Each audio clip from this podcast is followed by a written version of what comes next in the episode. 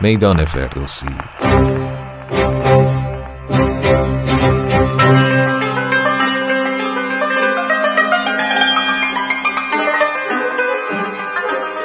پادکستی برای معرفی و تشریح پنجاه اثر برتر در حوزه شاهنامه پژوهی.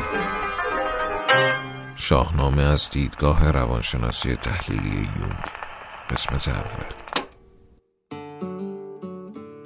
سلام پیمان فیاس هستم و همراه دوست عزیزم فرشاد شهری در 21 کمین قسمت از مجموع پادکست های میدان فردوسی در خدمت شما هستیم. در قسمت پیشین تشریح موضوعی کتاب جامعه شناسی شاهنامه فردوسی رو در یک اپیزود تموم کردیم و از این اپیزود به سراغ کتاب شاهنامه از دیدگاه روانشناسی تحلیلی یونگ اثر اشرف خسروی میریم و این کتاب رو در دو اپیزود ما بررسی خواهیم کرد. این کتاب توسط انتشارات علمی و فرهنگی در 177 صفحه منتشر شده و یکی از مهمترین منابع شاهنامه پژوهی همین کتابه. این کتاب هم مانند کتاب پیشین شاهنامه رو از منظر کاملا متفاوتی بررسی می‌کنه. و تحلیلی به ما میده که حتی می‌تونیم بگیم در کنارش سواد مقولات روانشناسی و روانکاوی ما هم افزایش پیدا می‌کنه. مثل کتاب پیشین که سواد مخاطب ادبیات در خصوص مقولات جامعه شناسی و نگاهی که می‌تونه داشته باشه به ادبیات از منظر جامعه شناسی این نگاه خیلی پخته تر کرد. این کتاب هم همین کارو می‌کنه. نه فقط در خصوص شاهنامه بلکه در خصوص نقد ادبی از منظر روانکاوی به ما بسیار کمک می‌کنه. پس از این منظر این کتاب یکی از مهمترین کتاب هایی که در سیر این پنجاه کتاب ما خدمت شما معرفی خواهیم کرد. بریم به سراغ مطالب کتاب.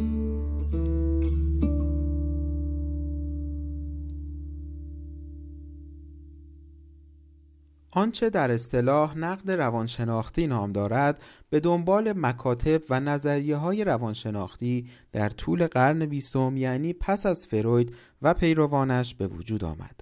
پایگزار روانکاوی فروید است. این روانپزشک و روانشناس اتریشی از اولین کسانی بود که روانکاوی را وارد عرصه ادبیات کرد و برای اثبات یافته های خود به ادبیات روی آورد. روانکاوی اگرچه در اصل روشی درمانی بود اما عمیقا وامدار بینشی بود که فروید از مطالعه ادبیات و فرهنگ کسب کرد. سرآمد همه این کشف ها عقده اودیپ بود که فروید نام آن را از تراژدی اودیپ شهریار برگرفته است.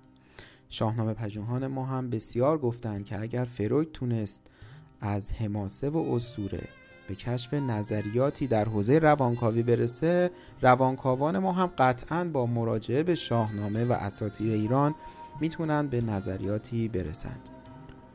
مهمترین خدمت فروید به روانشناسی کاوش او در ناخودآگاه است. از نظر فروید زندگی روانی به دو سطح ناخودآگاه و خودآگاه تقسیم می شود ناخودآگاه در برگیرنده تمام امیالی است که خارج از آگاهی ما هستند ولی اغلب کلمات احساسات و اعمال ما را برمیانگیزانند.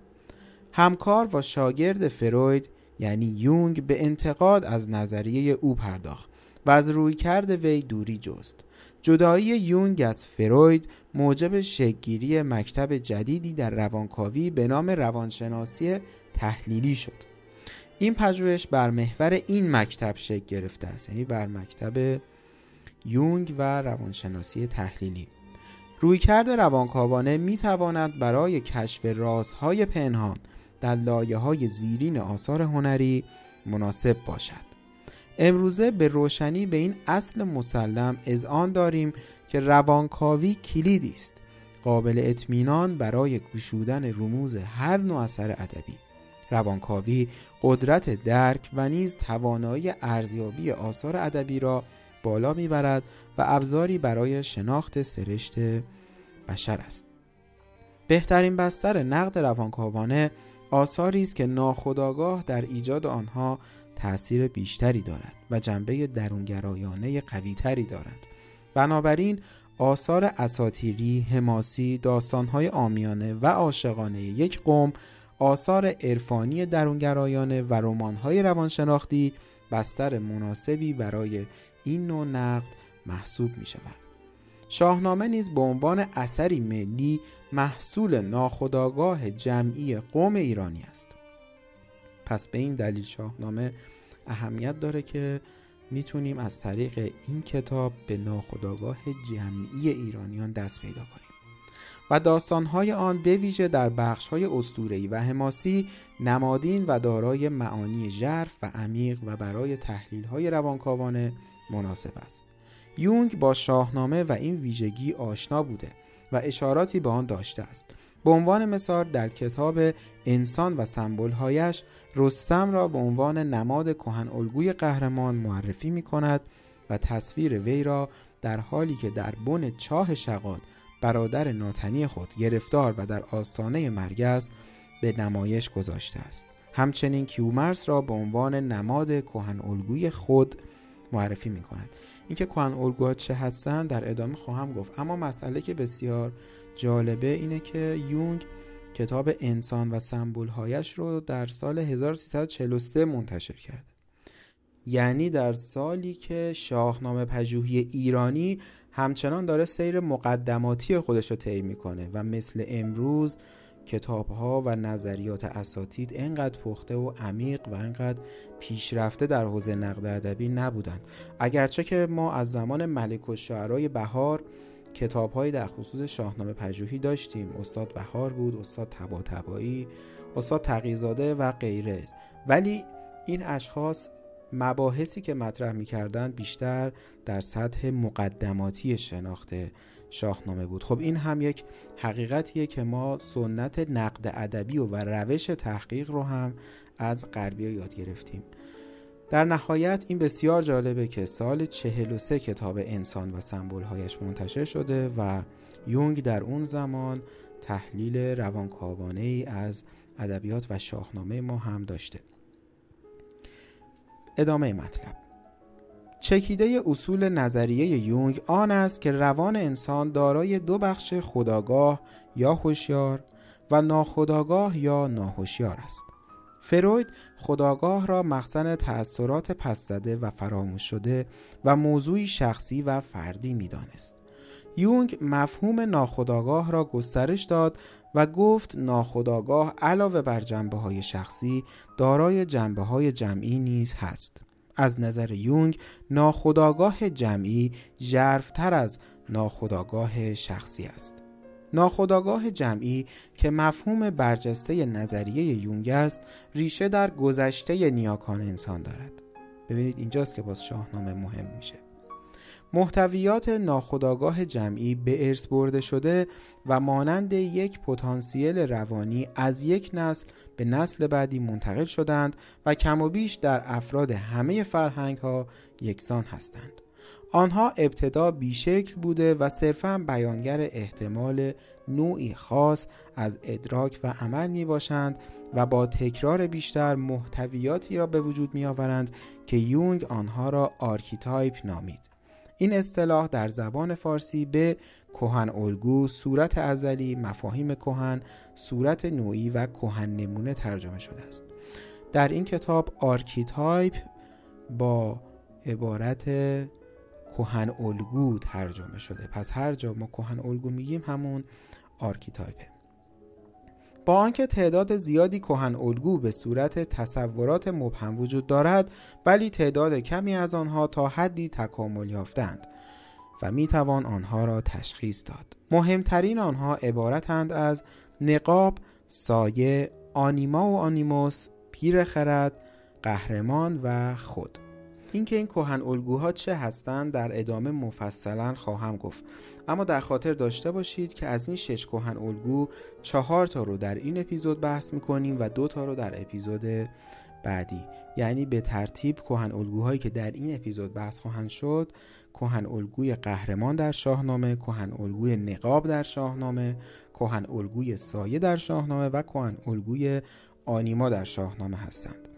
و در اپیزود بعدی کهن الگوی پیر خرد در شاهنامه و کهن الگوی خود در شاهنامه بحث خواهند شد. ادامه مطلب. قهرمان کسی است که در مسیر دشوار تفرد گام مینهد. خب ما از الان داریم یک توضیح مختصری میدیم که این کهن الگوها چه هستند تا برسیم به شاهنامه. قهرمان کسی است که در مسیر دشوار تفرد گام مینهد و به دنبال کشف جنبه های ناشناخته روان خیش است و تلاش می کند جنبه های عالی و دانی وجود خود را بشناسد و جنبه های دانی را در کنترل جنبه های عالی قرار داده و به تعادل برساند. در این مسیر پیچ در پیچ خداگاه و ناخداگاه باید یکدیگر را بشناسند همساز شوند مکمل یکدیگر شده و به وحدت و تمامیت برسند. او ابتدا باید نقابی را که خداگاه برای ایفای نقشای اجتماعی بر چهره زده و به هویت جمعی او مربوط است تعدیل کند. خب این کهن الگوی نقاب. و بخش های منفی آن را کنار بزند تا بتواند ناخداگاه را بشناسد و هویت فردی خود را به دست آورد. شخصیت قهرمان در خلال کشف خداگاه فردی امکانی نمادین است تا من بتواند سکون ناخداگاه را در نوردد و انسان را از تمایل واپسگرایانه به دوران خوش کودکی رهایی دهد. او همچنین باید جنبه های منفی سایه را کنترل کند. پس سایه هم یک جنبه منفی هست در بین کهن الگوها سایه کهن الگوی تیرگی است و فرد دوست ندارد به وجود آن اعتراف کند و میکوشد آن را از دیگران مخفی نگه دارد و اغلب به شکل حیوانات وحشی، اژدها، دیو و غیر ظهور می‌یابد. بر مبنای آنچه یونگ می‌گوید من خداگاه همواره با سایه در ستیز است این ستیزه در کشمکش انسان بدوی برای دست یافتن به خداگاه به صورت نبرد میان قهرمان کوهن الگویی با قدرت‌های شرور که به هیبت اجدها و دیگر اهریمنان نمود پیدا می کنند بیان شده است. در مرحله بعد قهرمان باید آنیمای مثبت و منفی را تشخیص دهد. آنیما برای مردان جلوه می‌کنه در حیبت یک زن که می‌تونه مثبت باشه و منفی. یعنی یک زن مثبت یا یک زن منفی. اما برای زنان آنیموس جلوه می‌کنه. در حیبت یک مرد که می‌تونه یک مرد مثبتی برای این زن باشه یا یک مرد منفی. به آنیمای مثبت بپیوندد و از آنیمای منفی دوری کند. یعنی قهرمان مرد ما باید سعی کنه از آنیمای منفی دوری کنه. یعنی شخصیت های زنی که برای او منفی هستند. و به شخصیت های زن مثبت بپیونده. البته که اینها وجهه درونی هم داره. یعنی آنیما اون بخش زنانه روان یک مرده.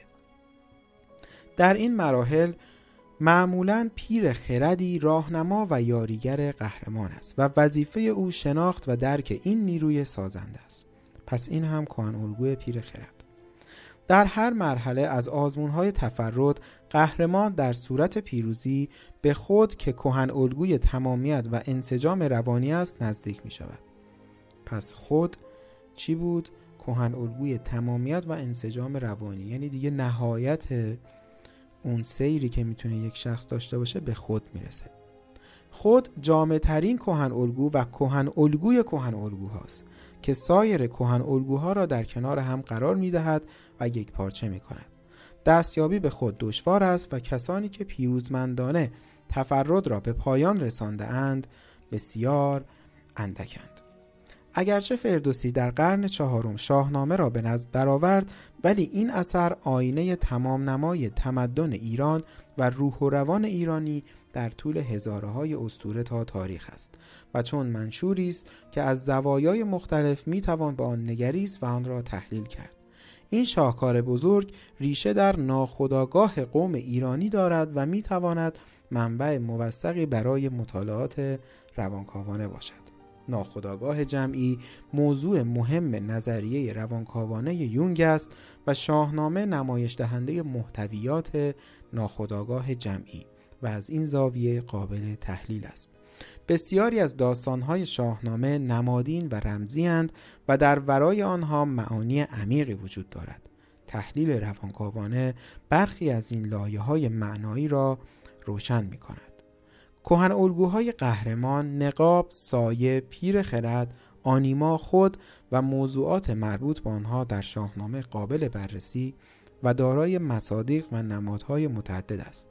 این کهن الگوها چون حلقه اتصالی بسیاری از داستانهای شاهنامه را به هم پیوند داده و به آنها در اون مایه واحد بخشیده است. خب عذرخواهی می‌کنم که این مقدمه کمی طولانی شد بیشتر از ده دقیقه شد. اما نیاز بود که ما اول مبانی اصلی بحثمون رو روشن بکنیم اما از اینجا به بعد دیگه وارد تحلیل ها میشیم و من به شما این وعده رو میدم که مطمئن باشید بسیار حیرت خواهید کرد و بسیار لذت خواهید برد از تفاصیلی که از این به بعد میشنوید و بسیار بسیار کمک می‌کنه به تحلیل نقاط مختلف شاهنامه شخصیت های شاهنامه حوادث شاهنامه از منظر روانشناسی و روانکاوی.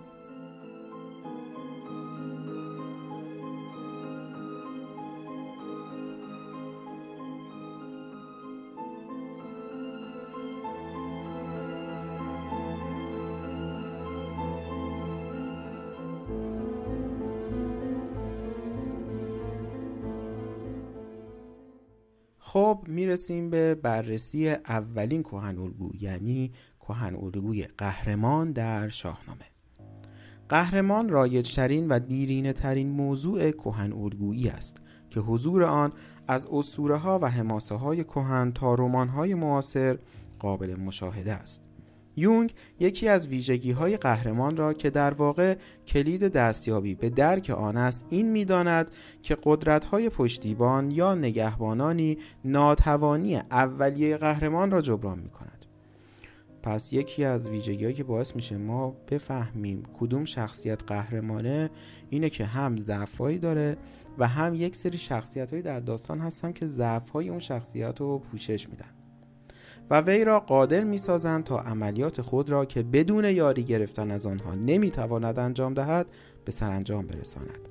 رستم نیز از چنین پشتیبانان و نگهبانانی بهرهمند است. زال سیمرغ و مهمتر از همه رخش از پشتیبانان این قهرمانند. زال پیر خرد راهنما و نگهبان رستم است. سیمرغ نیز یک بار هنگام تولد رستم به یاری او و مادرش شتافت و یک بار نیز در داستان رستم و اسفندیار زخمهای او را درمان کرد و او را از نبرد با اسفندیار باز داشت این قدرت ها در حقیقت تجلی نمادین بخشی از روانند که ماهیتی غنی دارند و نیرویی را تدارک می‌بینند که من فاقد آن است و ناتوانی های اولیه قهرمان را جبران و وی را قادر می کنند تا عملیات خود را به سرانجام برساند. خب همونطور که می‌بینید هر شخصیتی که نمود بیرونی داره در داستان نمادی از مسائل درونی. یعنی از این منظر زال، سیمرغ و رخش همه اینها بخشی از روان رستم هستند. که ماهیتی غنی دارند و ضعف‌های من رستم رو پوشش میدن. در داستان یافتن رخش توسط رستم نیز چوپان پیر می‌تواند تکرار کهن الگوی پیر خرد باشد. چرا؟ چون باز میاد ضعف رستم رو پوشش میده. ضعف رستم در پیدا کردن رخش رو. چوپان دارای شکوه روحانی و نمادی از قدرت متعالی است. زیرا گله چارپایان نماینده نیروهای کیهانی است. توجه بکنید که هم داریم تفسیر می‌کنیم داستانهای شاهنامه رو و هم روانکاوی. روانکاوان اسب را نماد ناخداگاه می‌دانند. گاهی در استوره اسب و اجدها در جنگی مرگبار رو در روی یکدیگر قرار می‌گیرند که دارای دو بار مثبت و منفی و خیر و شر می شود بدیهی است که در این حالت اسب بار مثبت دارد و اجدها حیوان درون ماست که باید کشته شود و یعنی به دور انداخته شود از این رو نبرد رخش و اجدها در هفت خانه رستم کشمکش جنبه های مثبت و منفی خود روان قهرمان است که با پیروزی جنبه های انسانی به پایان می رسد. یکی دیگر از مشابهت های قهرمانان کهن الگویی مبارزه پیروزمندانه آنان علیه نیروهای اهریمنی است. افراسیاب، دیوان، اجدها، دیو سپید همه نمادهای سایه هستند و از نمونه های مشخص نبردهای پیروزمندانه قهرمان با نیروهای اهریمنی. برترین نمونه آنها نبرد رستم با دیو سپید است که پلیدترین و نیرومندترین نیروی سایه است. رستم پس از پیروزی در آخرین و دشوارترین خان یعنی خان هفتم کیکاووس و ایرانیان را از بند رها کرد.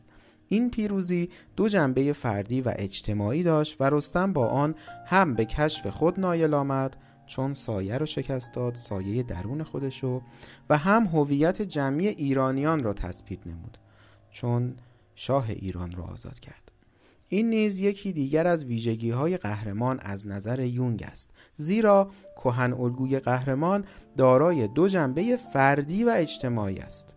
استوره قهرمان هم برای فردی که میکوشد شخصیت خود را کشف و تایید کند مفهوم دارد و هم برای جامعه ای که نیاز به تثبیت هویت جمعی خود دارد. یعنی پیروزی قهرمانان در واقع پیروزی ملت هاست. می توان رستم را قهرمان کشف خود دانست. فراز و نشیب هایی که پشت سر نهاد در حقیقت مراحل مختلف تحولات شخصیت انسانی او بودند. هرگاه این قهرمان خردمندانه و آگاهانه عمل می کرد و نیروهای مثبت درون خود را می شناخت و تقویت می نمود و نیروهای منفی خود را کنترل و تضعیف می کرد پیروز می شد و هرگاه از این کار باز می ماند خود تنزل می یافت. از این رو بیدلیل نیست که قهرمان آرمانی حماسه ملی از خطا و اشتباه مسون نیست پس دلیل اینکه رستم ضعف هایی داره اینه و باید هم ضعف هایی داشته باشه تا بتونه قهرمان باشه او نماد انسان نوعی است که در جستجوی خود است و معصوم و مسئول از خطا نبوده و نیست. خب اگر قرار باشه انسان سفری آغاز بکنه به کشف خود نائل بشه حتما باید ضعفهایی هم داشته باشه وگرنه اصلا سفری معنا نداره. گاه به فراز می رود و گاه به نشیب می لغزد کشمکش جنبه های مثبت و منفی در روان او واقعیتی غیر قابل انکارند و همین کشمکش ها تأمین کننده انرژی روان اویند. در داستان رستم و شقاد شقاد پسر زال و برادر رستم است. کنیزکزاده ای زیبا که همچون رستم به بالا و دیدار سام. مادرش براده نوازنده رود و گوینده است. خب ما وارد تحلیل روانکاوانه مرگ رستم شدیم. شقاد برادر رستمه اما از طرف مادری که کنیزک و نوازنده رود و گوینده است. کنیزک نوازنده و گوینده را می‌توان آنیمای منفی زال دانست. او درست در مقابل رودابه آنیمای مثبت قرار دارد. خب ما گفتیم که آنیماها زنان هستند اما می‌تونه وجه مثبت و منفی داشته باشه. برای زال رودابه آنیمای مثبته. چون باعث میشه که از رودابه رستم رو داشته باشه. اما اون کنیزک آنیمای منفی زاله. چرا؟ چون باعث میشه که شقاد داشته باشه که رستم رو می‌کشه. کنیزک را می‌توان از تبار زنان جادو در خانه چهارم هفت خانه رستم و اسفندیار دانست. آنجا نیز زن جادو از اسباب و آلات نوازندگی و مطربی و میگساری آنچنان که جوانان میطلبند برای فریب قهرمان استفاده می کند. نتیجه پیوند زال و کنیزک نوازنده تولد شقاد یعنی فراهم شدن مقدمات مرگ رستم است این شباهت هم بسیار جالبه که این کنیزک شبیه به زنان جادو در خانهای چهارم همه نوازنده هستند و همه آنیمای منفی که می‌خوان پهلوان و فریب بدن تا در برابر سایه خودش مغلوب بشه. زال شقاد را نزد شاه کابل میفرستاد. شاه کابل آموزگار شقاد که از تبار زحاک است می‌تواند از نمادهای منفی سایه باشد. پس شاه کابل تو این داستان نماد سایه است. که میکوشد قهرمان را شکست دهد. کابل نیز نماد پهنه تاریک ناخداگاه و جایگاه سایه است. زحاک از تیره ترین و عمیق ترین نمادهای سایه در شاهنامه است و شاه کابل نیز از همان تبار است. او که نتوانست مانع تولد رستم شود و پس از تولد نیز نتوانست بر خداگاه قهرمان غلبه کند در ماجرای شقاد به عنوان همیار ظاهر می شود و در صدد نزدیک شدن به شقاد و برقراری پیوند بیشتر با او برمی آید و در نتیجه دخترش را به همسری او در می آورد. این پیوند نیروی سایه را افزایش می دهد. خب ما یه شقاد داریم که نیروی منفیه و وقتی که شاه کابل هم بهش اضافه میشه که چون از تبار زحاک او هم یک نیروی منفی محسوب میشه نیروهای منفی اینطوری نیرومندتر میشن پس از این پیوند سایه نیرو می‌گیرد و میکوشد از تسلط و کنترل قهرمان خارج شود. شاه کابل باجگذار رستم است. این به معنی مسلط بودن رستم بر شاه کابل یعنی تسلط قهرمان بر سایه است. اکنون سایه با پیوستن به شقاد نیرو گرفته و بران می شود که دیگر به رستم باج نپردازد. زابل نماد خداگاه و رستم قهرمان آن است. و کابل نماد ناخداگاه و شاه کابل و شقاد نیروهای منفی آنند.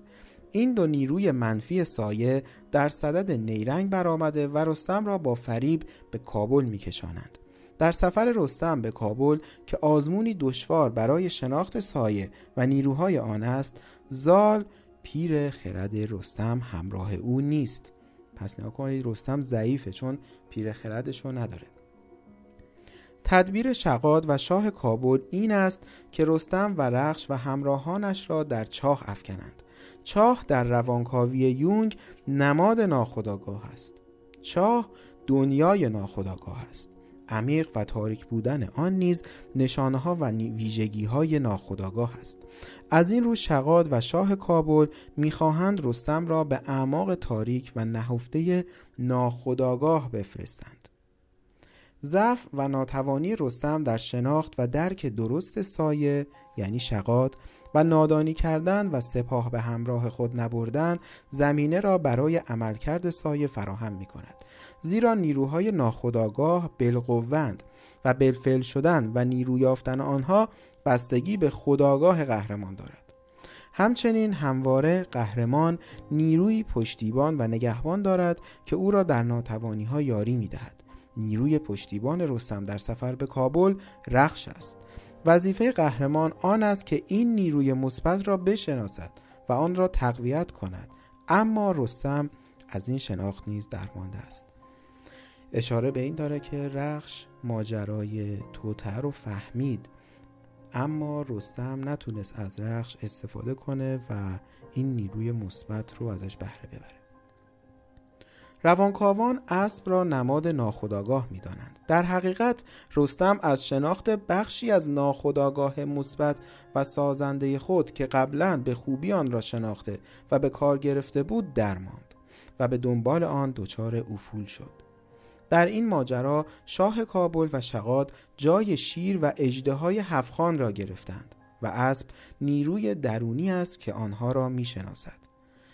اگر خاطرتون باشه در هفت خان رخش تونست اجده ها رو بشناسه و شکستش بده. و رستم هم چون با رخش آشنا بود تونست چیره بشه. ولی اینجا دقیقا برعکس میشه. اگر رستم مانند گذشته می توانست رخش و پشتیبانیش را درک کند به آن سرنوشت شوم دچار نمی‌شد. رستم که در هفت خان به تفرد رسیده بود در نبرد با شقاد و شاه کابل بیخردی و نادانی کرد و خود را از دست داد. و در بن چاه ناخداگاه اسیر نیروهای سایه شد. داستان رستم و شقاد نبرد خداگاه قهرمان با نیروهای منفی ناخداگاه بود که در نهایت با پیروزی نیروهای منفی ناخداگاه به پایان رسید. توجه بکنید من باز تاکید می‌کنم که در این نوع تفسیر و در این روش تحلیل روانکاوانه ادبیات همه چیز در خود فرد اتفاق میفته یعنی در این داستان شاه کابل شقاد اون چاه و رخش اینا همه نیروهای درونی خود رستم هستند و ما داریم اینگونه تحلیل می‌کنیم. عواملی که نیروهای منفی ناخداگاه محسوب می شدند آنیمای منفی یعنی کنیزک نوازنده و دختر شاه کابل شاه کابل نماد سایه کابل نماد ناخداگاه چاه نماد ناخداگاه و شقاد نماد سایه بودند. رخش نیروی یاریگر قهرمان بود که همراه با خود او گرفتار شد. اسب حیوانی مانند دیگر حیوانات نیست. اسب مرکوب محمل و مظروف است. بنابراین سرنوشتش از انسان جدایی ناپذیر است. پس به همین دلیل که رخش هم همراه رستم کشته میشه در شاهنامه شهریاران، پهلوانان و شاهزادگان در مراحل مختلف آزمونهای دشواری را پشت سر می نهند. در تحلیل روانکاوانه این آزمونها پیروزی قهرمان به معنی شناختن بخشی از روان و نزدیک شدن به وحدت و یک پارچگی روان خود است.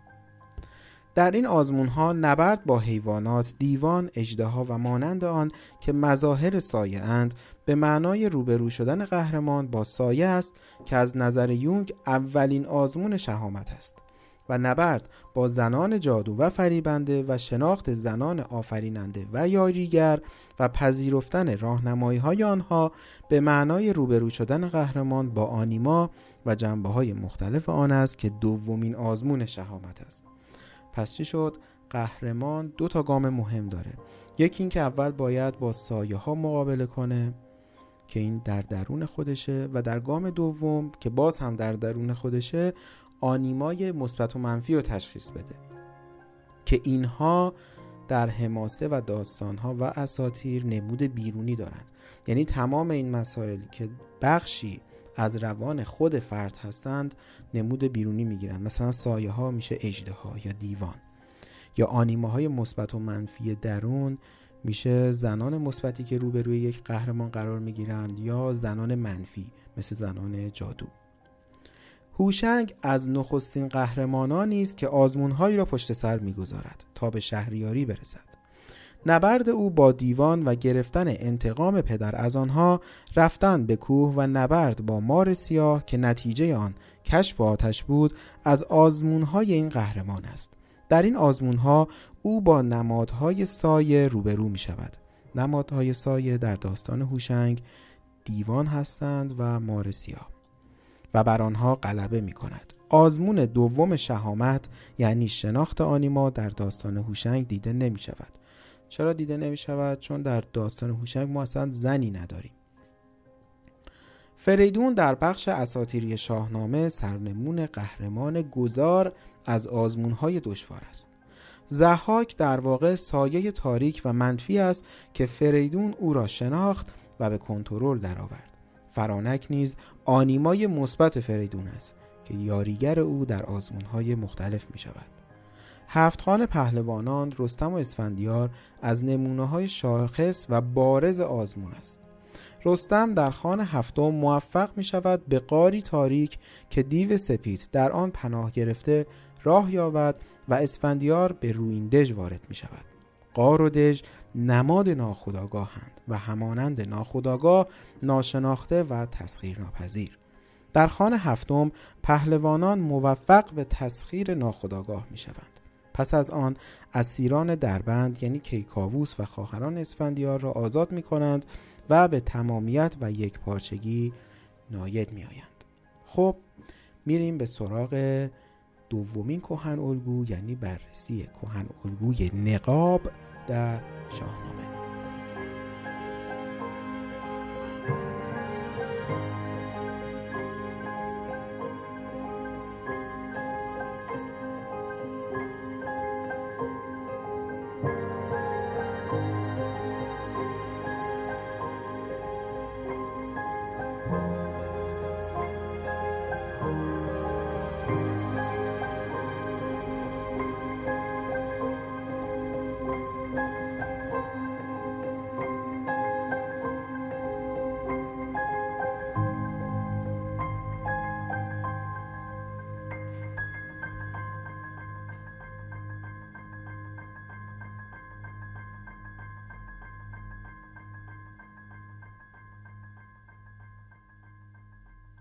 بررسی کهن الگوی نقاب در شاهنامه. در شاهنامه قهرمان فرایند تفرد ابتدا باید نقاب و جنبه های مختلف آن را بشناسد و در وجود خود تعدیل کند تا بتواند این فرایند را ادامه دهد. از این رو پس از کهن الگوی قهرمان و قبل از پرداختن به سایر کهن الگوها باید به بررسی نقاب بپردازیم. نقاب ضرورتی فردی و اجتماعی است که روابط فرد و جامعه را تنظیم می کند و ما از طریق آن با دنیای خود ارتباط برقرار می کنیم. تمدن بشری نیازمند آن است که فرد با جامعه مصالحه و سازش کند. یعنی فرد یه نقش اجتماعی بگیره فارغ از فردیت خودش. و این سازش را نقاب فراهم می کند و همچنین به فرد این احساس را می دهد که مطمئن باشد واقعا وجود دارد. یعنی وقتی که انسان یک نقش اجتماعی می‌گیره و مفید واقع میشه برای جامعه احساس می‌کنه که یک وجودی و یک حقیقتی داره در بین هم خودش. بنابراین نسبت به سایر کهن الگوها جنبه اجتماعی قوی تری دارد. اگرچه فاقد جنبه های فردی هم نیست. نقاب شخصیت اجتماعی فرد است. و چیزی است که مردم فرد را با آن می‌شناسند خب متوجه شدیم که نقاب نقش اجتماعی فرده مثلا یک شخصی فارغ از اینکه فردیت خودشو داره یک نقش اجتماعی به نام معلم داره یا سایر نقش ها. نقاب نیز مانند سایر کهن الگوها دو سویه است و می تواند به شکل‌های مفید و مثبت یا منفی و پرمخاطره ظاهر شود. اگرچه نقاب جنبه ضروری شخصیت انسان است اما افراد نباید آن را با خود یکی بدانند. اگر افراد به گونه افراطی با نقاب خود همانند سازی کنند نسبت به فردیت خیش ناهوشیار میمانند و از رسیدن به خودپرورانی باز میستند این حالت تورم نقاب نام دارد. مبحث تورم نقاب بسیار مهمه که شخص با نقاب خودش دیگه یکی میشه که این مثبت نیست. بر این اساس در شاهنامه شخصیت ها را می‌توان به سه دسته عمده تقسیم کرد دسته اول کسانی که ضمن حفظ هویت فردی قادرند نقش اجتماعی خود را به گونه متعادل ایفا کنند این گروه جنبه مثبت و مفید نقاب را کسب کرده و از آسیب جنبه منفی آن دور ماندند. دسته دوم کسانی که نقاب مثبتی کسب کردند ولی به تدریج با آن یکی شدند. این گروه دچار تورم نقاب شده فردیت خود را از دست داده و گرفتار نخفت یا ناتوانی در حل مشکل سایه شدند و نقاب مطلوب خود را از دست دادند. این نکته بسیار مهمه که اشخاصی که دچار تورم نقاب میشن سایه هم بر فردیت اونها مسلط میشه دسته سوم کسانی هستند که موفق نشدند نقاب مطلوبی کسب کنند این دسته نقش اجتماعی خود را به خوبی ایفا نکرده و وجهه اجتماعی مطلوبی ندارند اول از همه می‌پردازیم به گروه اول این گروه شهریاران و پهلوانان محبوب و مورد پسند شاهنامند که نقش خود را به خوبی ایفا می کنند. کیومرس، هوشنگ، تحمورس، فریدون، کیقوباد، زال و سیاوش نمونه هایی از این گروهند. رستم نیز در این گروه قرار می گیرد زیرا خطاهای او اندک و وجهه کلی او مثبت است. این شخصیت ها در واقع وظیفه اجتماعی خودشون رو خیلی خوب انجام میدن و نام نیکی از خود به جای می‌ذارن و خدمات اجتماعی بسیار قابل توجهی دارند اما گروه دوم در شاهنامه شخصیت دیده می شود که نقاب مطلوب را کسب کردند ولی به تدریج با آن یگانه شدند و هویت فردی و واقعیت روانی خود را فراموش کردند.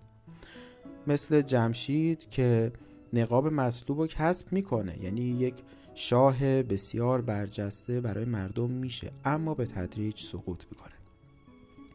اینان به تدریج مورد اعتراض جامعه واقع شدند و شخصیت اجتماعی و نقاب مورد علاقه خود را از دست دادند. زیرا گرفتار آسیب تورم نقاب شدند و تورم نقاب و نخفتی که به طبع آن گرفتارشان کرد مانع انجام وظایف اجتماعی و ایفای نقش آنها شد در این حالت من به جای این همانی با ماهیت واقعی فرد با نقاب این همانی می کند که در این صورت حالت معروف تورم نقاب پیش می آید. تورم نقاب عوارضی برای فرد ایجاد می کند که مهمترین آرزه آن نخوت است. اولین نمونه این گروه جمشید است. جمشید فرزند تحمورست که پس از پدر بر تخت نشست از شخصیت است که به خود دست یافت و نقاب متعادل و مثبتی کسب کرد. فرمان روای او بر دیو و پری می تواند به معنی تسلط او بر سایه و آنیما باشد. توجه کنید دیو میشه سایه اما پری میشه آنیما چون از جنس زنه زیرا دیو نماد سایه و پرید نماد آنیماست آنیما در اساتیر به شکل تجسم های زنانه ظهور می کند. شهریاری و موبدی او نیز نشان دستیابی به خود و متعادل نمودن جنبه های مختلف روان است. نتیجه دستیابی به خود نیز کوتاه کردن دست بدان و راه بردن روان به سوی روشنی است. اما جمشید نتوانست نقاب متعادل خود را حفظ کند زیرا در توجه به جنبه اجتماعی شخصیت افراد کرد. به قولی دیگه خیلی تو نقش خودش فرو رفت و هویت فردی خود را از دست داد. در حقیقت او با نقاب یگانه شد و در نتیجه آن گرفتار نخوت گشت. از این رو او توانایی شناخت سایه و نبرد با او را پیدا نکرد. زحاک سرنمونه کهن الگوی سایه در شاهنامه بر جمشید مسلط می شود و در نهایت او را با اره دونیم می کند زحاک خداگاه و ناخداگاه را که قبلا با هم کنار آمده و سازگار شده بودند از هم دور می کند و دختران جمشید را که آنیمای شناخته و کنترل شده جمشید بودند به کاخ خود برده و از سویه مثبت دور می کند. تسلط سایه بر روان و نیروهای آن به شکل تاج بر سر نهادن زحاک متجلی می شود. یکی دیگر از نمونه های گروه دوم که موفق به کسب نقاب می شود و بعد گرفتار آسیب های نقاب می گردد و آن را از دست می دهد نوزر است. تحلیل خانم خسروی از نوزر هم بسیار جالبه نوزر گرفتار کشمکش های درونی می شود کشمکش را در میابد و از پیر خرد یاری میطلبد. پیر خرد در قالب سام به یاری او میآید. پیر خرد که نیروی بالقوه و نهفته در ناخداگاه است به خودی خود فعالیت ندارد و لازم است خداگاه قهرمان آن را بشناسد و به آن فعالیت بخشد. سام در این داستان پیر خرد نوزر است که در مازندران که رمز ناخداگاه است سکنا دارد. خداگاه نوزر او را می‌شناسد و فرا می‌خواند سام پشتیبان و راهنمای قهرمان یعنی نوزر در فرایند تفرد و خودیابی محسوب می شود. سام به یاری نوزر آمده و به کشمکش ها پایان می دهد و دوباره نوزر به پادشاهی خود نایل می شود و نقاب از دست داده را باز می یابد. بزرگان از کرده های خود پشیمان شدند و دوباره به نوزر گرویدند و او دوباره در آرامش بر تخت نشست و این یعنی دستیابی مجدد او به خود و در آرام نشستن وی نشان پایان یافتن کشمکش های درونی قهرمان و به دست آوردن کلیت و انسجام روان است. اما نیروهای منفی موجود در تاریکی ها و ناشناخته های ناخداگاه یعنی توران زمین همچنان منتظرند تا در فرصتی مناسب دوباره ظاهر شوند و بر قهرمان غلبه کنند. این فرصت مناسب را چرخش کار نوزر فراهم می کند در واقع قهرمان دوباره گرفتار آسیب شده و وحدت و کلیت روان او در معرض خطر قرار گرفته است. نیروهای منفی ناخداگاه همه به سوی قهرمان و خداگاه او هجوم میآورند تا او را در تسلط خود گیرند. نیروهای ایران و توران به نبرد می‌پردازند. یعنی دوباره کشمکش های روانی قهرمان آغاز می شود و پس از نبردهای پی در پی سرانجام نوزر به دست افراسیاب گرفتار می شود خب من باز هم تکرار می کنم که از منظر این تحلیل تمام شخصیت ها و حوادث درون یک روان داره اتفاق میفته یعنی توران، افراسیاب، سام و غیره همه بخشی از روان نوزر هستند و در سیر داستانیه که نمود بیرونی پیدا می‌کنه. این دو در تیرگی شب که متناسب و سازگار با ناخداگاه و سایه یعنی افراسیاب است می جنگند. خب افراسیاب نماد سایه است.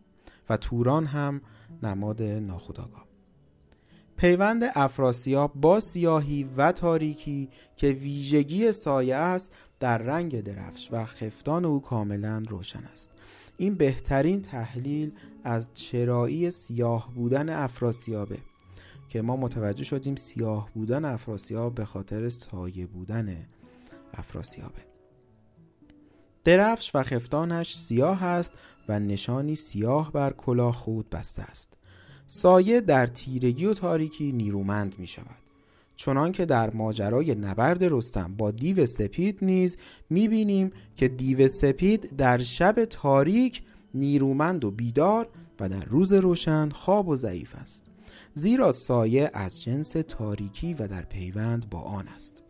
این شکست درست زمانی است که سام پیر خرد نوزر در سیستان می میرد و زال به سوی او مشغول است و نیروهای توران زمین نیز به نزدیکی سیستان رسیدند. پس اگر نوزر در برابر نیروهای تاریک روانش شکست می‌خوره و سایه بر او مسلط میشه یکی از دلایلش اینه که یکی از مهمترین تکیهگاه های مثبت روانش از دست رفته یعنی پیر خردش که همون سامه.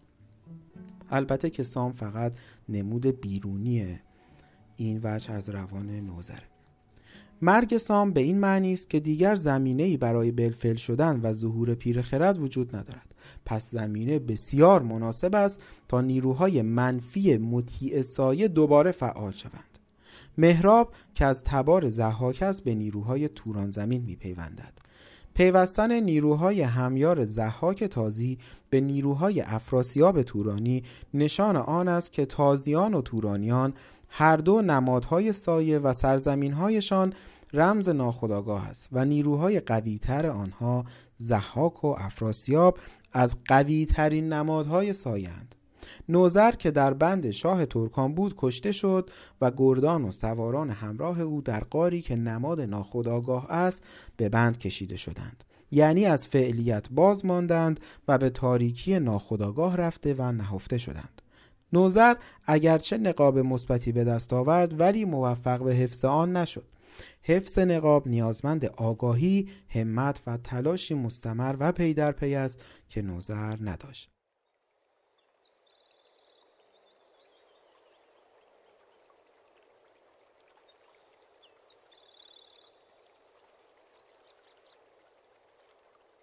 اما می‌رسیم به گروه سوم.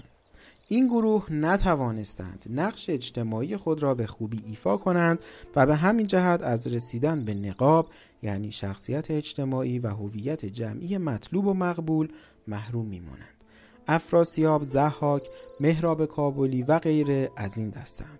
دستیابی این شخصیت ها به تخت و تاج نشانه نایل شدن به خود نیست.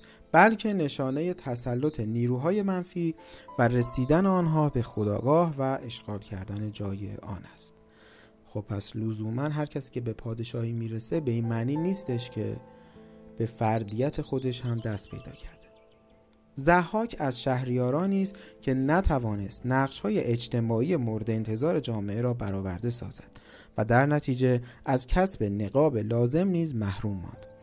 همان گونه که در نمونه های قبلی دیده شد لازمه کسب نقاب رسیدن به خود یعنی تعادل و کلیت است. این بسیار مهمه که فردی می‌تونه به فردیت خودش برسه که تعادلی داشته باشه. زحاک از این مهم باز ماند. او شخصیتی تاریک و سایه‌ای و دور از کلیت و یکپارچگی دارد. زحاک خود از این محرومیت و ضعف آگاه است و از این رو درونی ناآرام و پریشان دارد. خب فردی که نتونسته به فردیت خودش برسه معلومه که پریشان احواله و باید اون مراتبی که به فردیت ختم میشه رو در اون راه قدم برداره و به نوعی میشه گفت سلوک کنه با تعبیری عرفانی. رویاهای هشدار دهنده و کهن الگویی که بشارت از ظهور یک قهرمان آگاه و خود یافته می‌دهد او را ناآرامتر می کند منظور رویاهایی که زحاک از فریدون می‌دید. مهمترین نشانه ای که دال بر نگرانی زحاک از نداشتن نقاب است تلاش او برای تهیه محضری دروغین است که در آن بزرگان و نامداران میبایست شهادت می‌دادند. که زحاک جز تخم نیکی نکاشته و جز راستی سخن نگفته است و در داد و دادورزی نیز کاستی نخواسته است. خب مشخصه که وقتی یک شخصیتی جلوه مثبتی نداره در اجتماع سعی می‌کنه اونو به دروغ کسب بکنه در حالی که هیچ وقت وجهه اجتماعی شخص به دروغ به دست نمیاد. تعبیر محضر تعبیر بسیار بجا و مناسبی است که می‌تواند معادل نقاب قرار گیرد. زهاک با فراهم کردن محضر در صدد کسب نقاب در محضر جامعه است. نکته این است که فرد نمی‌تواند با تزویر و نیرنگ نقاب مطلوبی به دست آورد. همچنان که گواهی دادن گواهان بر محضر زحاک نیز به سبب بیم و وحشت بود.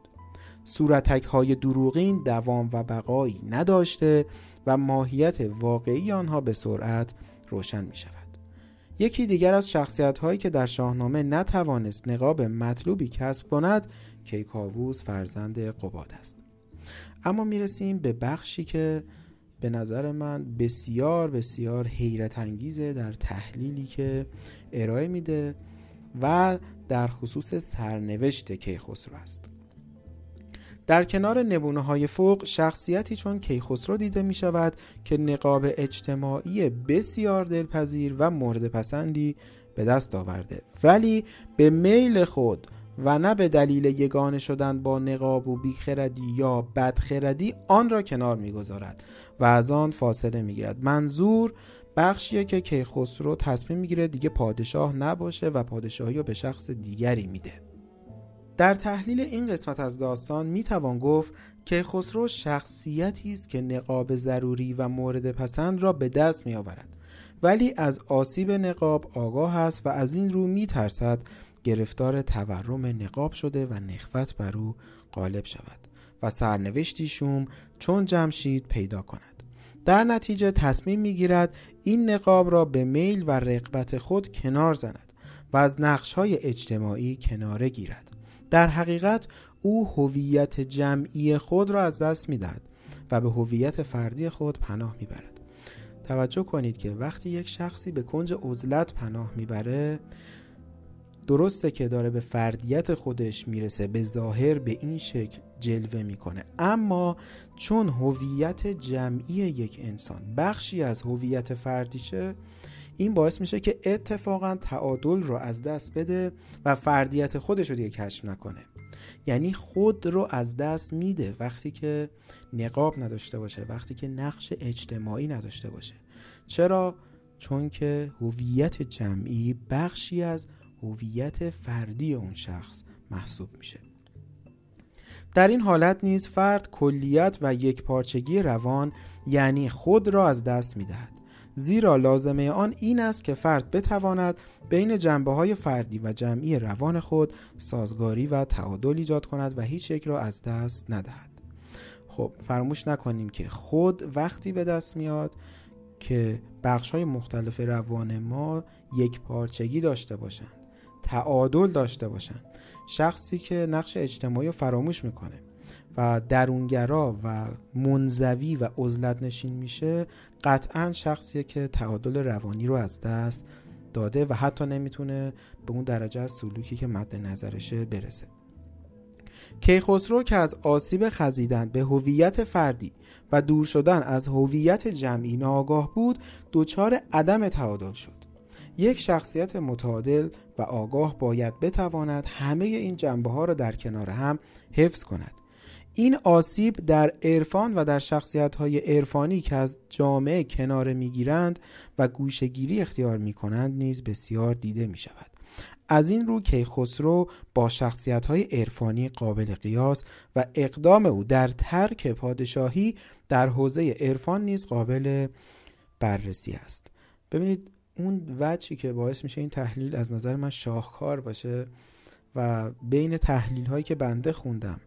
از سرنوشت کیخسرو بهترین تحلیل باشه اینه که به ما نشون میده کیخسرو اتفاقا دچار عدم تعادل شده.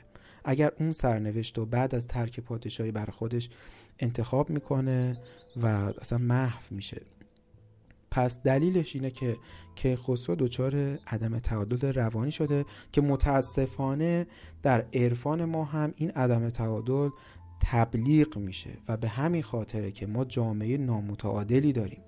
به همین دلیله که همواره سایه جامعه ما مسلط بوده به خود جامعه یعنی بخش تاریک یعنی استبداد یعنی ظلم یعنی تبعیض یعنی فقدان آزادی که همواره در این قطب عرفان تکمیل هم می شده و همین مسئله که عدم تعادل ناشی از عرفان گوشنشینی، عزلت نشینی و آموزه های دیگر ختم میشه به تکمیل پروژه استبداد باعث ایجاد سایه و تسلط سایه بر روح جامعه ایران میشه. از این رو اگرچه ممکن است که خسرو از نظر عرفان، حماسه، استوره و حوزه های مانندان از آرمانی ترین چهره ها محسوب شود ولی از دیدگاه روانکاوی شخصیتی است که پس از کسب کمال و رسیدن به خود قادر به حفظ آن نبوده و از تلاش مستمر و دائمی برای حفظ تعادل و کلیت روان خود دست برمیدارد و این خود یک کوتاهی و ضعف و نتیجه آن از دست دادن خود و کلیت و یک پارچگی روان است. پس اگر که خسرو از منظر حماسه و استوره و عرفان شخصیت نیکیه و مثبتیه اما از نظر روانشناسی و روانکاوی شخصیتیه که مشکلات بسیاری داره و دچار بحرانهای روحی بسیاریه. بعدها خواهیم گفت که از نظر برخی از اساتید اصلا که خسرو به پوچی می‌رسه. بعد از اینکه نیک مطلق رو در میابه و جبهه شهر شکست می‌خوره و همین عدم تعادل باعث میشه که کیخسرو به پوچی برسه. علاوه بر این که بسیاری از افرادی که کشته فامیل خودش بوده. حالا می‌رسیم به تحلیل های کیخسرو اما ادامه همین بحث رو پی می‌گیریم.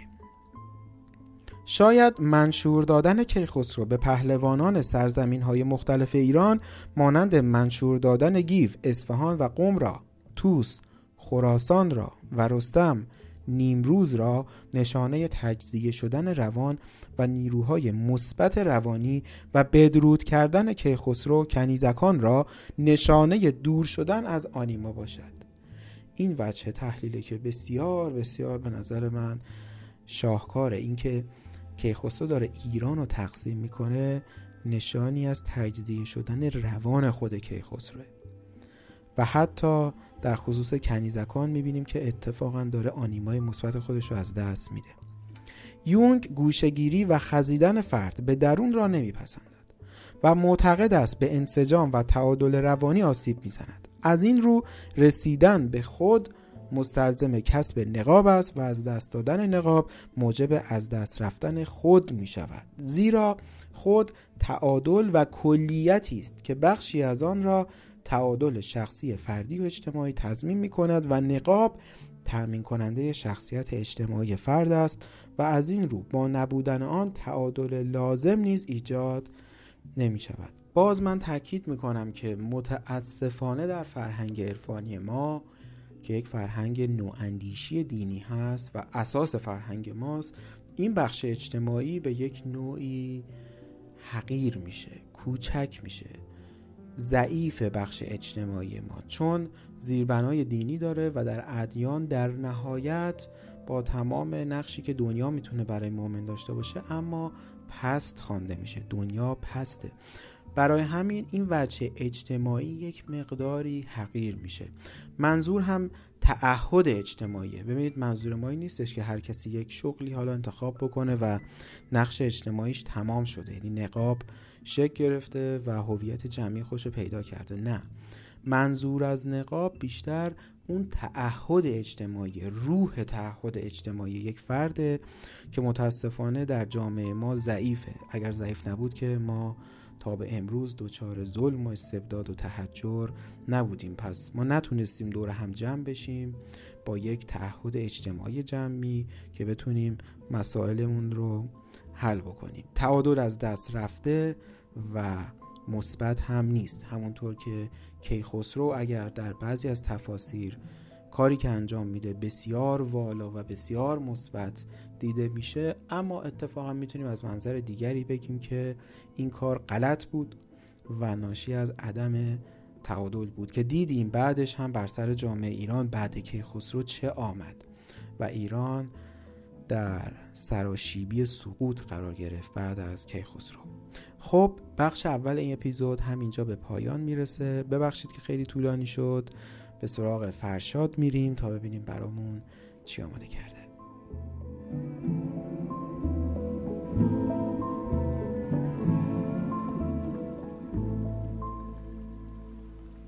ممنونم پیمان. خب همونطور که گفته بودیم میریم سراغ حلب در فرهنگ جغرافیای تاریخ شاهنامه اثر استاد سیدی که این گونه آورده شده. همان شهر نامی کنونی سوریه است.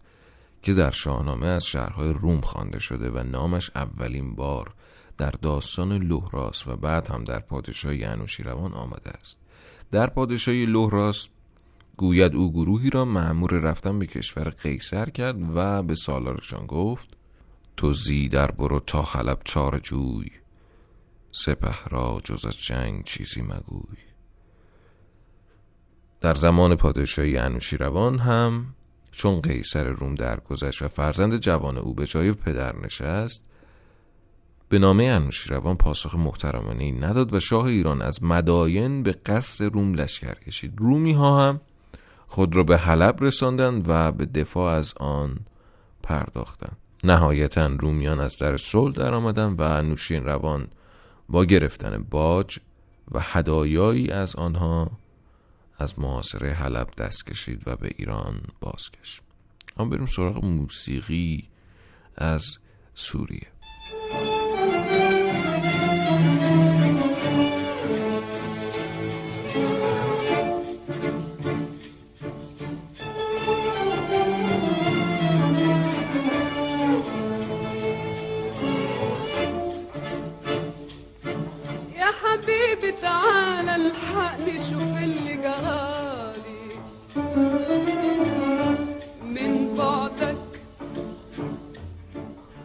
قطعه که این بار در نظر گرفتیم نامش هست یا حبیبی تعال الحقنیه به معنای ای حبیب من ای محبوب من ای حقیقت من بیا. که در خلال صحبت های من اجرای قدیمی اون با اجرای اسمهان رو میشنیم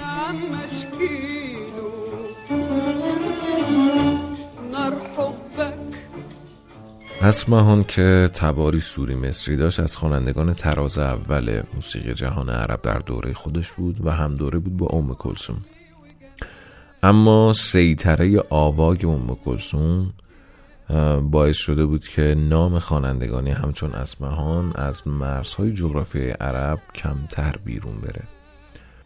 به همین دلیل هم هست که شاید مخاطب دورتر موسیقی عرب نام ام کلسوم رو دست کم شنیده باشه اما اسمهان و خواننده های دیگه اون دوره رو کمتر یا اصلا نشنیده باشه ضمن اینکه خانم اسمهان در سی و دو سالگی به دلیل سانحه رانندگی جان خودشون از دست میدن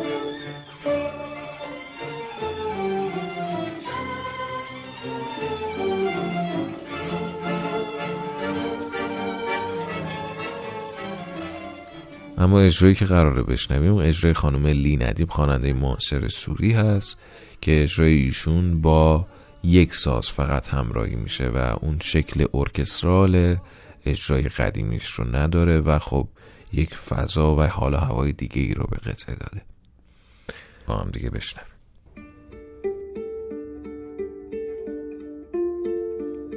يا حبيبي تعال الحقني شوف اللي جرالي. بعدك سهرانة من وقت بلاقي خيالك. من قدك وأنا كاتمة غرامي وغرامي هلكني.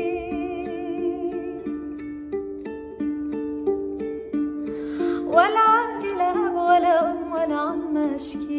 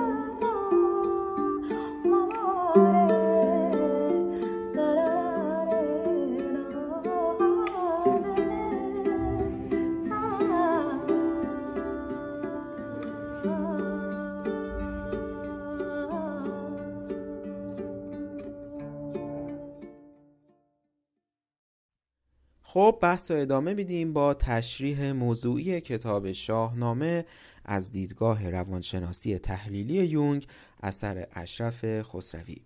در ادامه بحث ما رسیدیم به کهن الگوی بعدی یعنی سایه.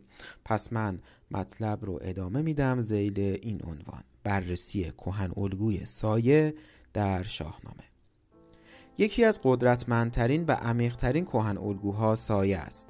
سایه نمودار جنبه منفی شخصیت و چکیده همان صفات ناخوشایندی است که با قوانین و قواعد زندگی خداگاهانه مناسبتی ندارد و انسان پیوسته آنها را پنهان می کند مانند خودپسندی، آز، عشق به مادیات، میل به قدرت و مانند آن. سایه جنبه حیوانی طبیعت بشر است. رفتارهایی که جامعه آنها را اهریمنی و غیر اخلاقی می‌داند در سایه سکونت دارند. کهن الگوی سایه در شاهنامه نمودهای فراوانی دارد. دیو، اژدها، مار، حیوانات وحشی و سایر موجودات اهریمنی نمادهای سایند دیوانی که سیامک پسر کیومرس را کشتند مار سیاه رنگ و تیرتنی که بر سر راه هوشنگ پدید آمد و از دود دهان او جهان تیره شد نخستین نمادهای سایه و زحاک و دیو سپید از شاخصترین آنهایند که تحلیل خواهند شد.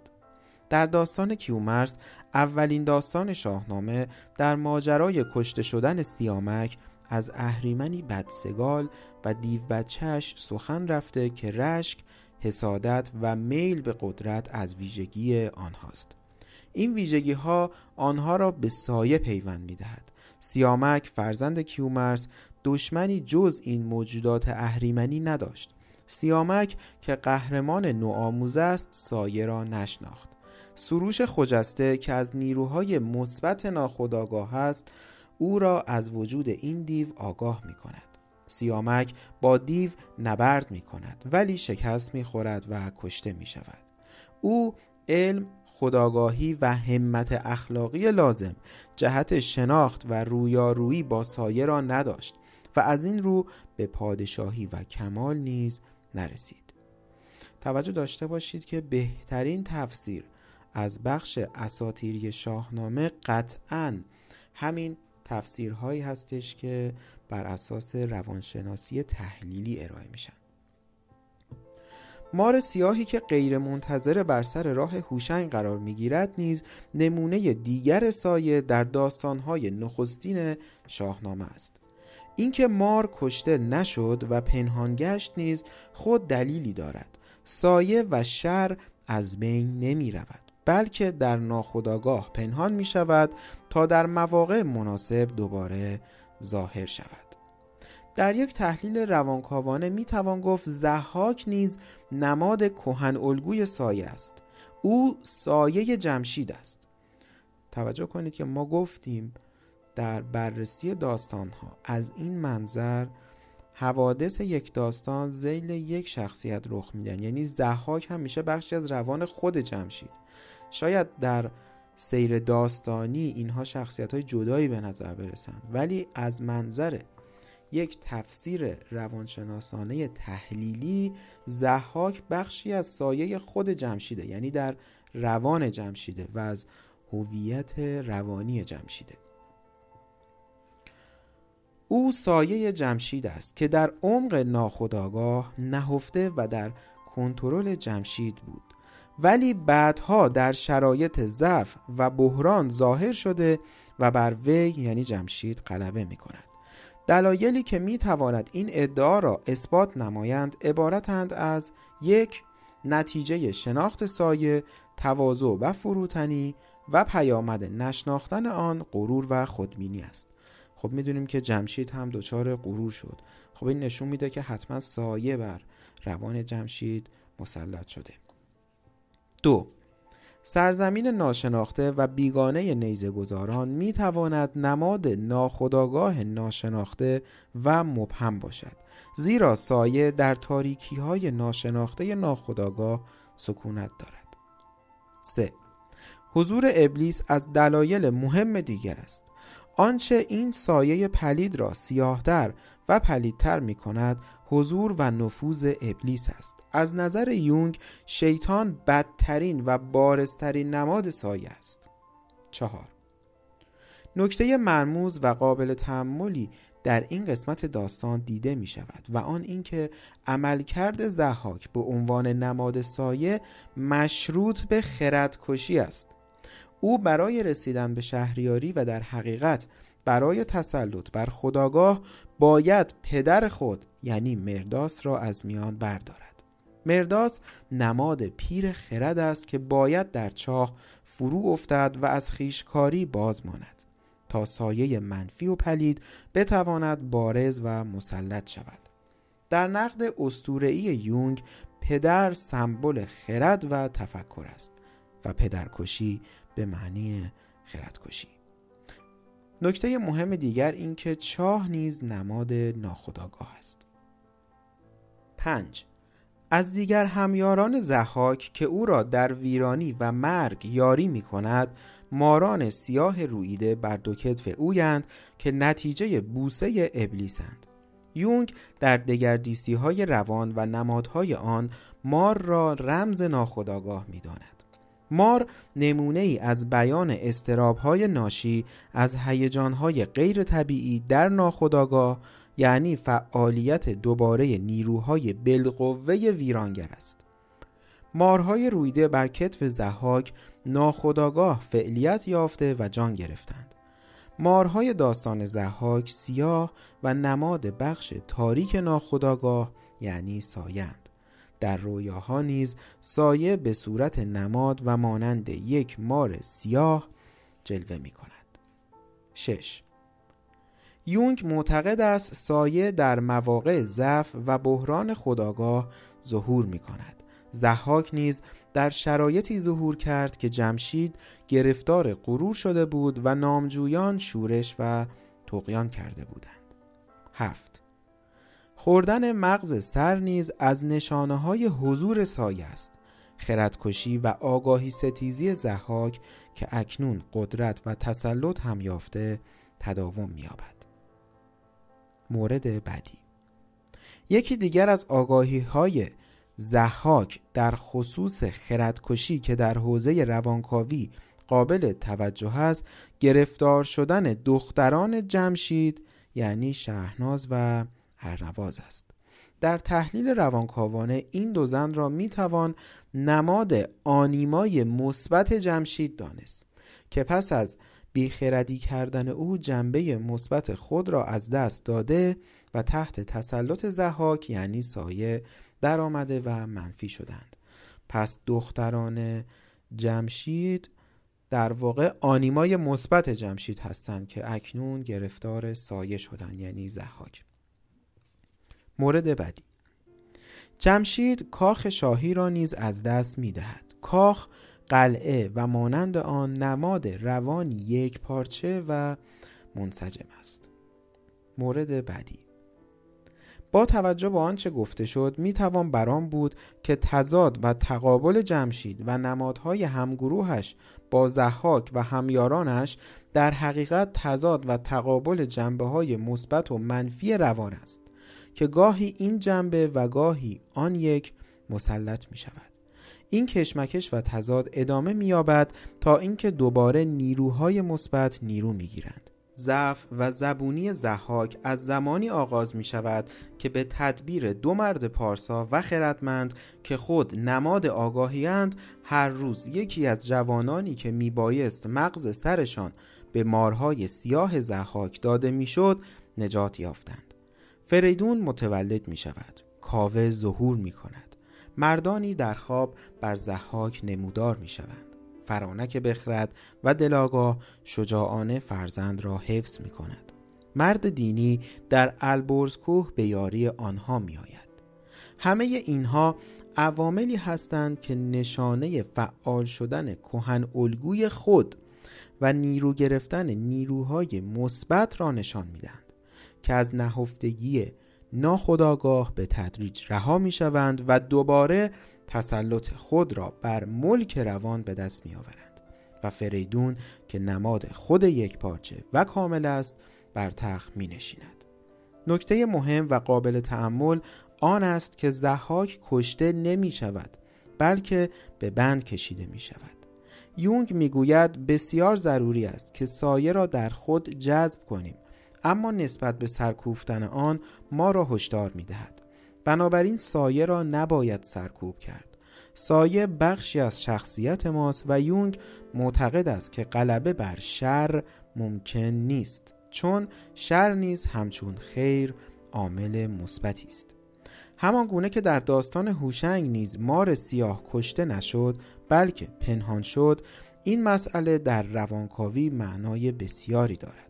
سایه جنبه وحشیانه و خشن یا جنبه حیوانی طبیعت آدمی است. افکار احساسهای نامناسب و ناپسند ناشی از سایه میل دارند در خداگاه و رفتار آدمی بروز کنند. این جنبه حیوانی به دو قطبی شدن و تنازع امور کمک می کند که خود برای ترقی و تعالی ضرورت دارد. آدمی تا نداند شر چیست به دنبال خیر نمی رود.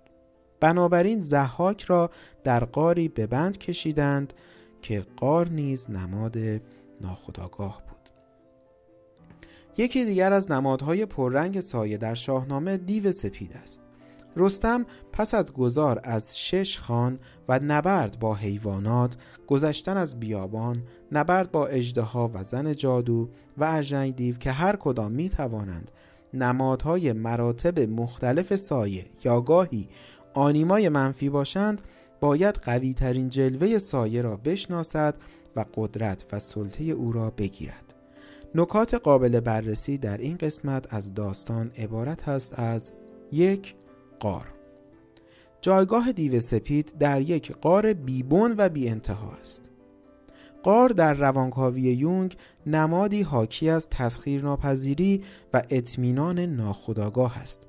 یعنی آن تاریکی که در پشت خداگاهی نهفته شده و تسخیر آن دشوار است.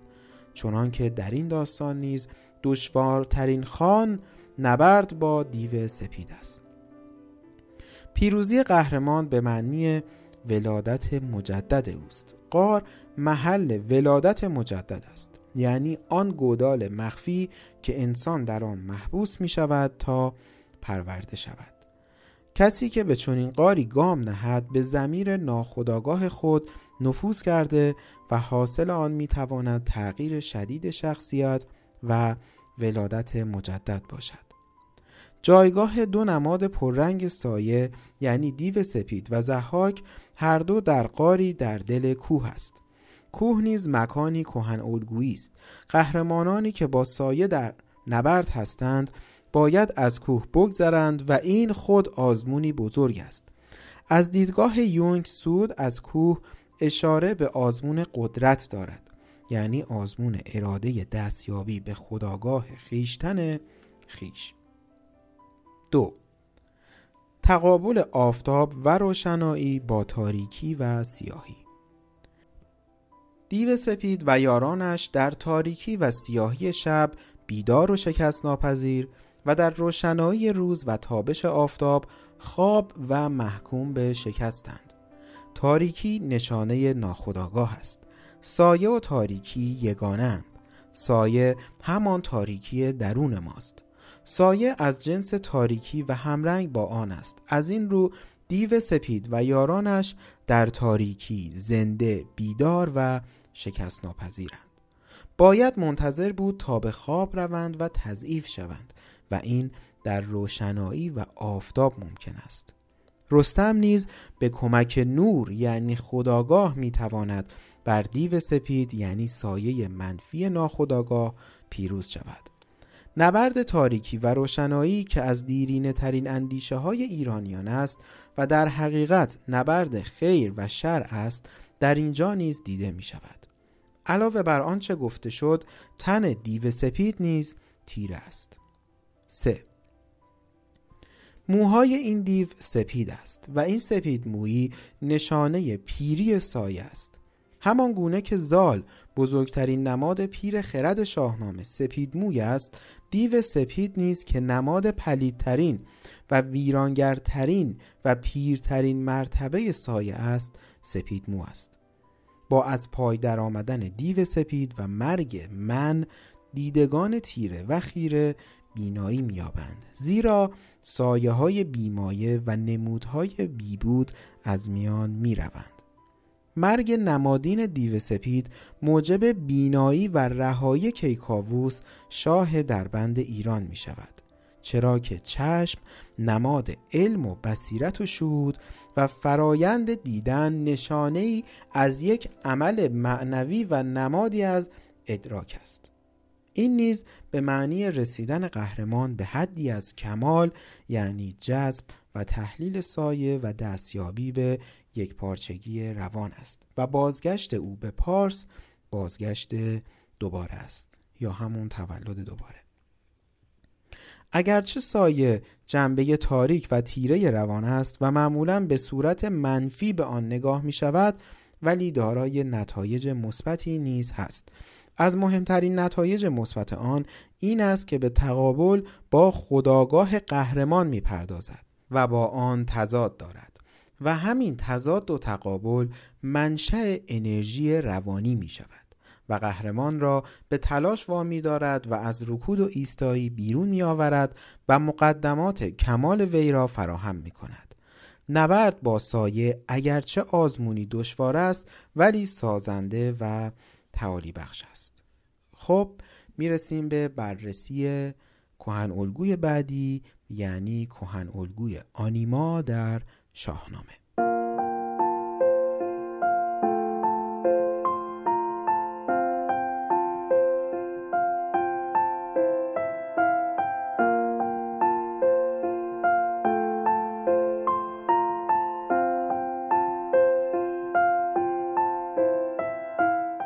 زنان مهم و مؤثر شاهنامه زیل موضوع آنیما قابل تحلیلند. آنان معانی روانشناختی پنهانی را در خود جای دادند گاهی موجب تکامل روانی، خودشناسی و رشد یک مرد و گاهی برعکس موجب تنزل روانی، پسروی آگاهی ها و تحقیر او می شوند. جنبه زنانه مرد آنیما نام دارد. کوهن الگوها قبل از حماسه در اسطوره ها نمود یافتند. به عنوان نمونه سپندارمز دختر اهورامزدا است. او نمونه پرهیزگاری، بردباری و وفاداری و فرشته زمین است. در مقابل او جهی دختر و همدست اهریمن است. در شاهنامه خیشکاری زایندگی، آفرینندگی و هدایتگری آنیما در وجود زنانی چون فرانک، مادر خردمند فریدون، فرنگیز، همسر با وفای سیاوش و مادر کیخسرو، رودابه، همسر زال و مادر رستم، سیندخ، مادر رودابه، کتایون، مادر اسفندیار و امثال آنها نمایان شده و پلیدی و ویرانگری آن در وجود زنانی چون سودابه و زنان هفت خان نمود پیدا کرده است. در شاهنامه زال قهرمانی است که در شناخت جنبه های مختلف وجود خود و درک محتویات روان از جمله آنیما موفق شد و توانست تعادل و پیوند لازم را برقرار کند. نتیجه این تعادل و پیوند که در پیوستن به رودابه نمود یافته است رستم است. در مقابل او کیکاووس خیر سر قرار دارد. که به دلیل تنزل شخصیت و نابخردی از درک جنبه های مثبت باز میماند و همراه سودابه می شود. رودابه مادرش سیندخت از بانوان خردمند شاهنامه و از زنان محبوبی است که بر همسر ناخردمند خود برتری دارد او در تحلیل روانکاوانه می تواند آنیمای مثبت و سازنده‌ای باشد که با پیوستن به نیمه دیگر خود به کمال می رسد و نتیجه می دهد یعنی پیوند رودابه با زال باعث تولد رستم میشه و همچین نتیجه ای داره. اینکه گفته شد او بر همسرش برتری داره از لحاظ خرد منظور سیندخت بود نه رودابه. اما سودابه دختر شاه هاماوران مادرش ناشناخته است. او پس از جنگ هاماوران به همسری کیکاووس در می آید او در شاهنامه نه تنها زاینده و آفریننده هیچ قهرمان و شاهزاده ای نیست بلکه سمبل ناپاکی و پلیدی است. یعنی اینکه سودابه هیچ حاصلی نداشته هیچ فرزند بزرگی رو متولد نکرده. برعکس رودابه که رستم رو هدیه میده به همسرش. رودابه و سودابه را می توان دو روی یک سکه دانست که در عین وحدت دوگانند شباهت های این دو نشان می دهد که اصل و مبدع این دو نماد واحد است. مهمترین و اصلی ترین شباهت آن است که هر دو عناصر مادینه ای هستند که بر ذهن و عملکرد مردان تأثیر می‌گذارند. و به آن سمت و سو می دهند یعنی یکی باعث تعالی زال میشه و دیگری باعث سقوط کیکاووس. زنها مهم هستند و روی مردهاشون اثر مهمی می‌ذارن. یکی دیگر از شباهت های این دو مشوق تاثیرگذار شاهنامه آن است که هر دو از طریق وصف شدن نه از طریق دیده شدن موضوع عشق قرار می گیرند. زال وصف رودابه را می شنود و به او دل می بندد و کیکاووس نیز وصف سودابه را می شنود و شیفته او می گردد. این مسئله می تواند معنایی نمادین داشته باشد. سودابه و رودابه نمادهای آنیما در جرفای روان جای داشتند به فعلیت نرسیده بودند و قابل رویت نبودند از این رو قهرمانان یعنی زال و کیکاووس به طور غیر مستقیم از وجود آنها آگاه شده و با آنها دل بستند دیگر شباهت آنها در این است که هر دو بیگانند. سودابه دختر شاه هاماوران و رودابه دختر مهراب کابلی است. تعلق آنان به دیار بیگانه می تواند تعلق آنها را به بخش پنهان و مخفی و ناشناخته روان یعنی ناخداگاه نشان دهد. ناخداگاه برای خداگاه بیگانه است. قهرمان باید در سفر دشوار تکامل و تعالی به دیار ناخداگاه روان خود رفته و جنبه های مختلف آن را بشناسد. بر آنها غلبه پیدا کند و آنها را با خود هماهنگ نماید. کیکاووس نمونه کسانی است که در زمینه شناخت درست آنیما یعنی جنبه زنانه روان خود ناتوان بوده و این ناتوانی پیامدهای منفی زیادی برای او به بار می آورد که بدترین شکل آن در ماجرای کشته شدن سیاوش در توران به ظهور می رسد اما زال شناخت درستی از آنیما دارد. به او میپیوندد و وحدتی مقدس برای رسیدن به هدفی بزرگ یعنی تولد رستم شکل می‌گیرد. تولد رستم نشان دهنده دستیابی زال به خود است. یعنی زال با تولد رستم به نهایت کشف فردیت خودش می‌رسه و به تعبیر دیگری به نهایت سیر سلوک خودش. توجه به این نکته ضروری است که زال از ابتدای تولد تا تولد رستم نماد کهن الگوی قهرمان است. اما از آن پس نماد کهن الگوی پیر خرد می گردد پس تا قبل از تولد رستم زال نماد کهن الگوی قهرمانه اما به محض اینکه رستم متولد میشه زال میشه کهن الگوی پیر خرد. عناصر رمزی قابل تعمل داستان زال و رودابه عبارت است از یک نامداری از مهان. نامداری از میان مهان زال را از وجود رودابه آگاه می کند نه رامشگری ناشناست و دیوی در حیبت غلام یا گوینده ناآشنا که خبرگزاران کیکاووس در ماجرای سودابند. دو کشمکش درونی. زال قبل از اینکه به رودابه بپیوندد مدتی با خود در کشمکش روانی است و جنبه های مختلف این موضوع را می سنجد. در واقع او به راحتی تسلیم ناخداگاه نمی شود بلکه پس از شناسایی و ارزیابی و به شکلی آگاهانه به آن می پیوندد.